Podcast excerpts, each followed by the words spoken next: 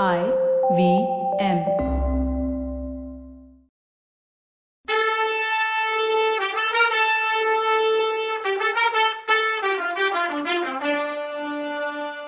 வணக்கங்க. நான் கவிதா பேசுறேன். வெல்கம் டு கதை பாட்காஸ்ட் சிவகாமியின் சபதம். இது எபிசோட் நம்பர் அறுபத்தி ரெண்டு இந்த எபிசோடோட டைட்டில் உடம்பு மட்டுமா விஷம்? மந்திரமும் இல்ல மாயமும் இல்ல. விஷத்தை விஷம் ஒண்ணு செய்ய முடியாதுல்ல? புத்த பிட்சுவோட உடம்புல ஓடுற ரத்தம் விஷம் கலந்த ரத்தம். எத்தனையோ காலமா விஷ மூலிகைகளை சாப்பிட்டு சாப்பிட்டு உடம்பையே விஷமா செஞ்சுக்கிட்டவர் அவர்னாரு சக்கரவர்த்தி. ஐயோ என்ன பயங்கரம்னா சத்ருகனை. புத்த பிட்சுவோட உடம்புல காத்து பட்டதும் அக்கம் பக்கத்துல உள்ள நாகம் எல்லாம் மிரண்டு அங்க இங்க ஓடுனாரு சக்கரவர்த்தி கூலா. ஆமா எஜமா நானும் பார்த்துருக்கேன். அதோட காரணம் இப்பதான் எனக்கு புரியுதுன்னு குண்டோதரன் சொன்னப்போ அவன் உடம்பு நடுங்குனுச்சு. கெடில நதிக்கரையில அந்த பயங்கரமான சர்ப்ப குகையில பார்த்தோமே அது ஞாபகம் இருக்கா சத்ருகனான்னு கேட்டாரு சக்கரவர்த்தி. அதை மறக்க முடியுமா பிரபுன்னா அவன். அதோட ரகசியம் என்னன்னு கண்டுபிடிச்சியான்னு கேட்டாரு அவரு. என்ன யோசிச்சாலும் தெரியல பிரபுன்னா அவன். நான் சொல்றேன் காஞ்சி கோட்டைய வேற வழியில பிடிக்க முடியலன்னா கோட்டைக்குள்ள இருக்க குடிநீர்ல எல்லாம் விஷத்தை கலந்துடலான்னு தான் அப்படின்னு அவர் சொல்லும்போது என்ன கொடுமை இது? இவ்வளவும் யார் பேருக்கு பின்னாடி நின்னுக்கிட்டு? கருணாமூர்த்தியான புத்த பெருமான் பேருக்கு பின்னாடி நின்னுக்கிட்டா? ஒரு புத்த பிட்சுவால செய்யப்படுது இது. என்னால நம்பவே முடியலன்னா சதுரக்கனை நம்ப முடியாதுதான். ஆனா புத்த பிட்சு நிஜமாவே புத்த பிட்சு இல்லையே. காவி துணியையும் புத்த சங்கங்களையும் தன்னோட வேலைக்காக யூஸ் பண்ணிக்கிற ரொம்ப ரொம்ப சாமர்த்தியமான ஒற்றன்ல அப்படின்னாரு சக்கரவர்த்தி. அப்பேற்பட்ட கிராதக கொலபாதகனை கொல்லாம விடணும்னு சொல்றீங்களே அப்படின்னா சதுருக்கனை. கொல்றதால யூஸ் இல்ல சதுருக்கனா. சிறை பிடிச்சு வச்சோம்னா புலிகேசியோட நாம நடத்துற யுத்தத்துல ஒரு பெரிய ஆயுதமா பிட்சு உபயோகப்படுவார்னு சொன்னாரு சக்கரவர்த்தி. பிரபு பிட்சு யாருன்னு கேட்டான் சத்ருகனை ஒரு கெஸ்ஸிங் இருக்கு நிச்சயமா தெரிஞ்சப்புறம் சொல்றேன். சத்ருகனா நீயும் உன் சிஷ்யன் குண்டோதரனும் இது வரைக்கும் பல்லவ சாம்ராஜ்யத்துக்கு எவ்வளவோ பெரிய சேவை செஞ்சிருக்கீங்க. ஆனா எல்லாத்தையும் விட அது எல்லாத்தையும் விட முக்கியமான காரியம் உங்களால இப்போ ஆக வேண்டியிருக்கு.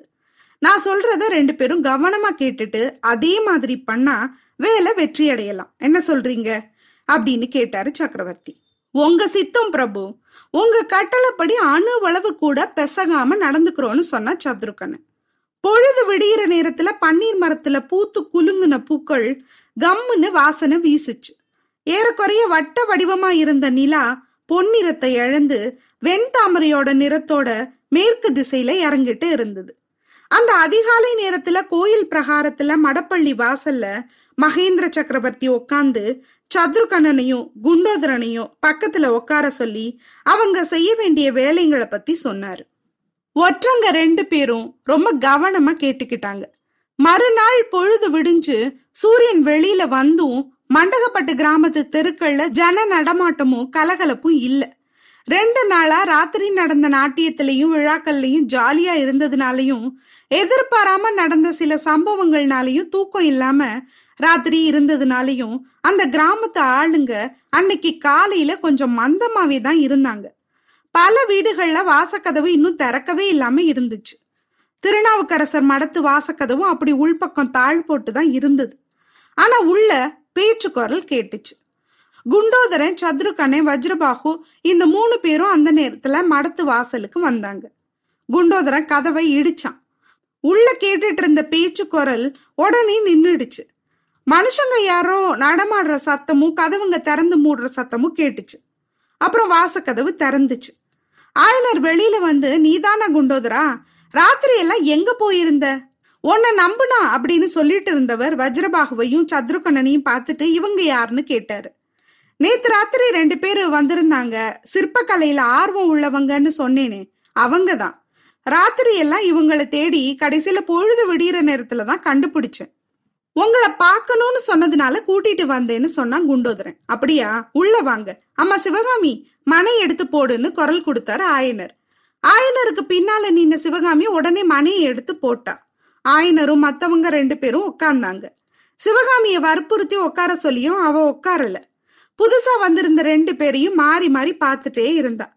உங்களை பத்தி குண்டோதரன் சொன்னான் சிற்பத்துல ஆர்வம் உள்ளவங்கன்னு உங்க ரெண்டு பேருக்கும் எந்த ஊரோ? அப்படின்னு கேட்டாரு ஆயனர். குருவே என்ன தெரியலையான்னு கேட்டான் சத்ருக்கனன். தெரியலையேப்பா நீ எப்பயாவது என்கிட்ட சிற்பம் கத்துக்கிட்டியா என்ன? அப்படின்னு கேட்டாரு ஆயனர். ஆமாங்கய்யா சிவகாமி அம்மாவை வேணும்னா கேட்டு பாருங்க. அவங்களுக்கு ஞாபகம் இருக்கும்னா சத்ருக்கனன் ஆமாப்பா இவர் ரெண்டு மூணு நாள் உங்க சிஷ்யரா இருந்தாருன்னா சிவகாமி. ஏன் அதிர்ஷ்டம் அப்படி? நான் வந்த சில நாளைக்குள்ள நீங்க மாமல்லபுரத்துக்கு போனீங்கன்னு சொன்னா சத்ருக்கனு. அப்புறம் கொஞ்ச நாள்ல எல்லா வேலையும் நின்றுடுச்சு இந்த பாழு யுத்தம் எதுக்கு தான் வந்ததோ எப்ப முடிய போகுதோ தெரியலன்னு சொல்லி ஆயனர் பெருமூச்சு விட்டாரு. இன்னும் கொஞ்சம் பொறுமையா இருங்க ஆயனரே. யுத்தம் சீக்கிரத்துல முடிஞ்சிரும். நீங்க பழையபடி உங்க காட்டு வீட்டுக்கு போகலான்னு சொன்னாரு வஜ்ரபாகு. அந்த குரலை கேட்டதும் ஆயனர் கொஞ்சம் திடுக்கிட்டு தான் போனாரு. வஜ்ரபாகுவை உத்து பார்த்து ஐயா நீங்க யாருன்னு கேட்டாரு. என்ன நிஜமாவே தெரியலையா ஆயனரேன்னு கேட்டாரு வஜ்ரபாகு. பார்த்த ஞாபகம் இருக்கு அப்படின்னு இழுத்தாரா ஆயனர். அப்போ சிவகாமி அப்பாவோட பக்கத்துல வந்து அவரோட காதோட சக்கரவர்த்திப்பா தெரியலையான்னு கேட்டா. ஆயனருக்கு பயங்கர ஆச்சரியம். வஜ்ரபாகு முகத்தை உத்து பார்த்துட்டு அப்புறம் அவசரமா உக்காந்துருந்த பீடத்தை விட்டு எந்திரிச்சு பிரபு இது என்ன வேஷம்? அடையாளமே தெரியலையேன்னாரு வேஷம் போடுற கலையில என்னோட சாமர்த்தியம் இப்போதான் எனக்கு திருப்தியா இருக்கு. போர்க்களத்துல புலிகேசிக்கு முன்னால நின்னு தூது சொல்லிட்டு திரும்பினப்ப கூட இவ்வளோ எனக்கு திருப்தி வரலன்னாரு சக்கரவர்த்தி. ஆயனர் உடனே சக்கரவர்த்தி குண்டோதரா நேத்து ராத்திரியே என்கிட்ட சொன்னான். யாரோ ரெண்டு பேர் வந்திருக்காங்க. அவங்க இந்த கிராமத்துல இருக்க பாறைகளை பார்த்துட்டு கோயில் அமைக்கிறத பத்தி பேசுனாங்கன்னு. உடனே உங்க ஞாபகம் தான் எனக்கு வந்துச்சு. அப்படிப்பட்ட சிற்ப கற்பனை உள்ளவங்க நம்ம சக்கரவர்த்தியை தவிர வேற யார் இருக்காங்கன்னு நினைச்சேன். கடைசியா நீங்களாவே இருக்கீங்க பிரபு. இந்த ஏழை சிற்பிய பாக்குறதுக்கா இவ்வளவு தூரம் ஓடி வந்தீங்க? உங்களை பார்த்து எவ்வளவு நாள் ஆச்சு? ஒரு யுகம் மாதிரி இருக்குன்னு சொன்னாரு ஆயனர். ஆயனரே உங்ககிட்ட பொய் வேஷத்தோட வந்தேன். அதோட பொய் சொல்லவும் இஷ்டம் இல்லை. நான் இங்க வந்தது உங்களை பாக்குறதுக்காக இல்ல. என் மகன் மாமல்லனை தேடி வந்தேன்னாரு சக்கரவர்த்தி. சிவகாமி வெக்கத்தினால தலையை குனிஞ்சுக்கிட்டா. ஆயனர் கொஞ்சம் தடுமாறிட்டு பல்லவேந்திரா மாமல்லன் நேத்து ராத்திரியே கிளம்பி போயிட்டாரே. குண்டோதரன் சொல்லலையான்னு கேட்டாரு. மாமல்லனும் பரஞ்சோதியும் இவ்வளவு நேரம் காஞ்சிக்கு போற வழியில போயிட்டு இருப்பாங்க. வந்த இடத்துல உங்களையும் பார்த்துட்டு மாமல்லனை காப்பாத்தினதுக்காக நன்றி சொல்லிட்டு போகலான்னு வந்தேன்னாரு சக்கரவர்த்தி. பிரபு மாமல்லரை நாங்க காப்பாத்தலையே. வெள்ளத்துல முங்கி போக இருந்த எங்களை இல்ல குமார சக்கரவர்த்தி நல்ல நேரத்துல வந்து காப்பாத்தினார்னு ஆயனர் சொன்னாரு. ஆமா ஆயனரே அதுவும் எனக்கு தெரியும். ஆனா மாமல்லனோட உயிரை நீங்க காப்பாத்தினதும் உண்மைதான். நீங்கன்னா முக்கியமா உங்க பொண்ணை சொல்றேன். இதோ பாத்தீங்களா இந்த கத்தியன்னு சக்கரவர்த்தி சொல்லி நாக புடி போட்ட அந்த கத்தியை எடுத்து காட்டினார். ஆயனர் சிவகாமி ரெண்டு பேரும் அந்த கத்தியை இன்னதுன்னு தெரியாத பயத்தோட பார்த்தாங்க. இந்த விஷ கத்தி மாமல்ல மேல பாயிரத்துக்கு இருந்துச்சு. அப்போ சிவகாமி பக்கத்துல இருந்ததுனால மாமல்ல இந்த ஆபத்துல இருந்து தப்பிச்சான்னு சக்கரவர்த்தி சொன்னதும் சிவகாமி நடுங்கிட்டா. அவளோட மனசுங்கிற மேடையில சிம்மாசனம் போட்டு உட்காந்துருக்க தெய்வத்து மேல விஷக்கத்தி பாயறதுக்கு இருந்துச்சுன்னு நினைச்சப்போ அவளோட மனசுல அந்த கத்தி பாஞ்சிட்ட மாதிரி வேதனை ஆயிடுச்சு அப்படி நடக்காம தன்னால மாமல்லரை காப்பாத்த முடிஞ்சதுங்கிற நினப்பு சொல்ல முடியாத மனசு கிளர்ச்சிய உண்டாக்குச்சு. ஆனா தான் காப்பாத்தினது எப்படின்னு தெரியாம தகப்பும் குழப்பமா இருந்துச்சு அவளுக்கு. பிரபு என்ன சொல்றீங்க? குமார சக்கரவர்த்தி மேல விஷ கத்தி ஏன் பாயணும்? அப்படி செய்ய நினைச்ச படுபாவி யாரு? அதை எப்படி சிவகாமி தடுத்தா? எல்லாம் ஒரே மர்மமா இருக்கே. சிவகாமி உனக்கு ஏதாவது தெரியுமான்னு ஆயனர் கேட்டாரு. சிவகாமியை கேட்கறதுல யூஸ் ஒன்றும் இல்லை. அவளுக்கு ஒன்றும் தெரியாது. நேரம் வரும்போது நானே எல்லாம் சொல்றேன். இப்போதைக்கு ஆபத்து இல்லை. மாமல்லன் காஞ்சி பாதையில ரொம்ப தூரம் போயிருப்பான். நானும் போக வேண்டியதுதான். ஆயனரே இந்த மண்டபப்பட்ட கிராமம் உங்களுக்கு பிடிச்சிருக்குல்ல? போர் முடியிற வரைக்கும் இங்கேயே நீங்க தங்கி இருக்கலாம்ல? அப்படின்னாரு சக்கரவர்த்தி. ஆமா பிரபு. நானும் அப்படித்தான் நினைக்கிறேன். இந்த கிராமவாசிங்க ரொம்ப நல்லவங்க. மரியாதை உள்ளவங்க. பாறை கோயில்கள் அமைக்க உதவி செய்யறதா சொல்லி இருக்காங்கன்னு சொன்னாரு ஆயனர். நானும் அதுக்கு ஏற்பாடு பண்றேன். உங்களுக்கு வேண்டிய திரவியமும் ஆளுங்களும் கருவியும் கொடுத்து உதவ சொல்லி திருக்கோவிலூர் கோட்டத்து அதிகாரிகளுக்கு கட்டளை அனுப்புறேன்னு சக்கரவர்த்தி சொன்னார். பல்லவேந்திரா நீங்க ஒரு நாளாவது இங்க தங்கலாமா? இன்னைக்கு சாயங்காலம் பாறைகளை பார்த்து எப்படி எப்படி கோயில் கட்டலான்னு முடிவு பண்ணலாமேன்னு நிலைமையோட அவசரம் புரியாம கேட்டாரு ஆயனர். மகேந்திர சக்கரவர்த்தி சிரிச்சுட்டு அயனரே காஞ்சிக்கு மூணு காத தூரத்துல வாதாபி படைங்க வந்துட்டு இருக்கான் அந்த படிங்க காஞ்சிக்கு வர்றதுக்குள்ள நான் போகணும்னு சொன்னாரு. அப்படியா? இங்கிருந்து காஞ்சி ஏழு காத தூரம் இருக்குமே எப்படி போவீங்கன்னு ஆயனர் கவலையோட கேட்டாரு. அத பத்தி கவலை இல்ல. நதியோட அக்கறையில கண்ணபிரான் ரதத்தோட காத்திருக்கான்னு சொன்னாரு சக்கரவர்த்தி. அப்போ சிவகாமி ஆயனரை பார்த்து கமலி நல்லா இருக்காளான்னு கேளுங்கப்பான்னு சொன்னான். கமலி நல்லா இருக்காம்மா.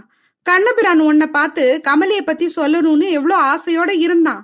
நான் தான் வரக்கூடாதுன்னு தடுத்துட்டேன்னு சொன்னாரு சக்கரவர்த்தி. சிவகாமி திரும்பவும் ஆயனரை பார்த்து அப்பா கமலிக்கு குழந்தை பிறந்ததும் சொல்லி அனுப்ப சொல்லுங்கன்னா எதனாலேயோ மகேந்திர பல்லவரை ஏறெடுத்து பார்க்கவே அவளுக்கு சங்கோஜமா இருந்தது.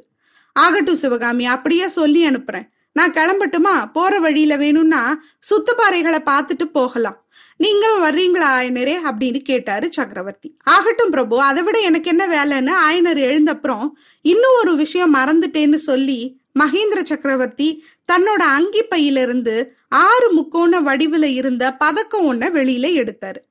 அதை காட்டி ஆயனரே இது என்னன்னு தெரியுதான்னு கேட்டதும் தெரியுது பிரபு சிங்க லட்சணன்னு சொன்னாரு ஆயனர்.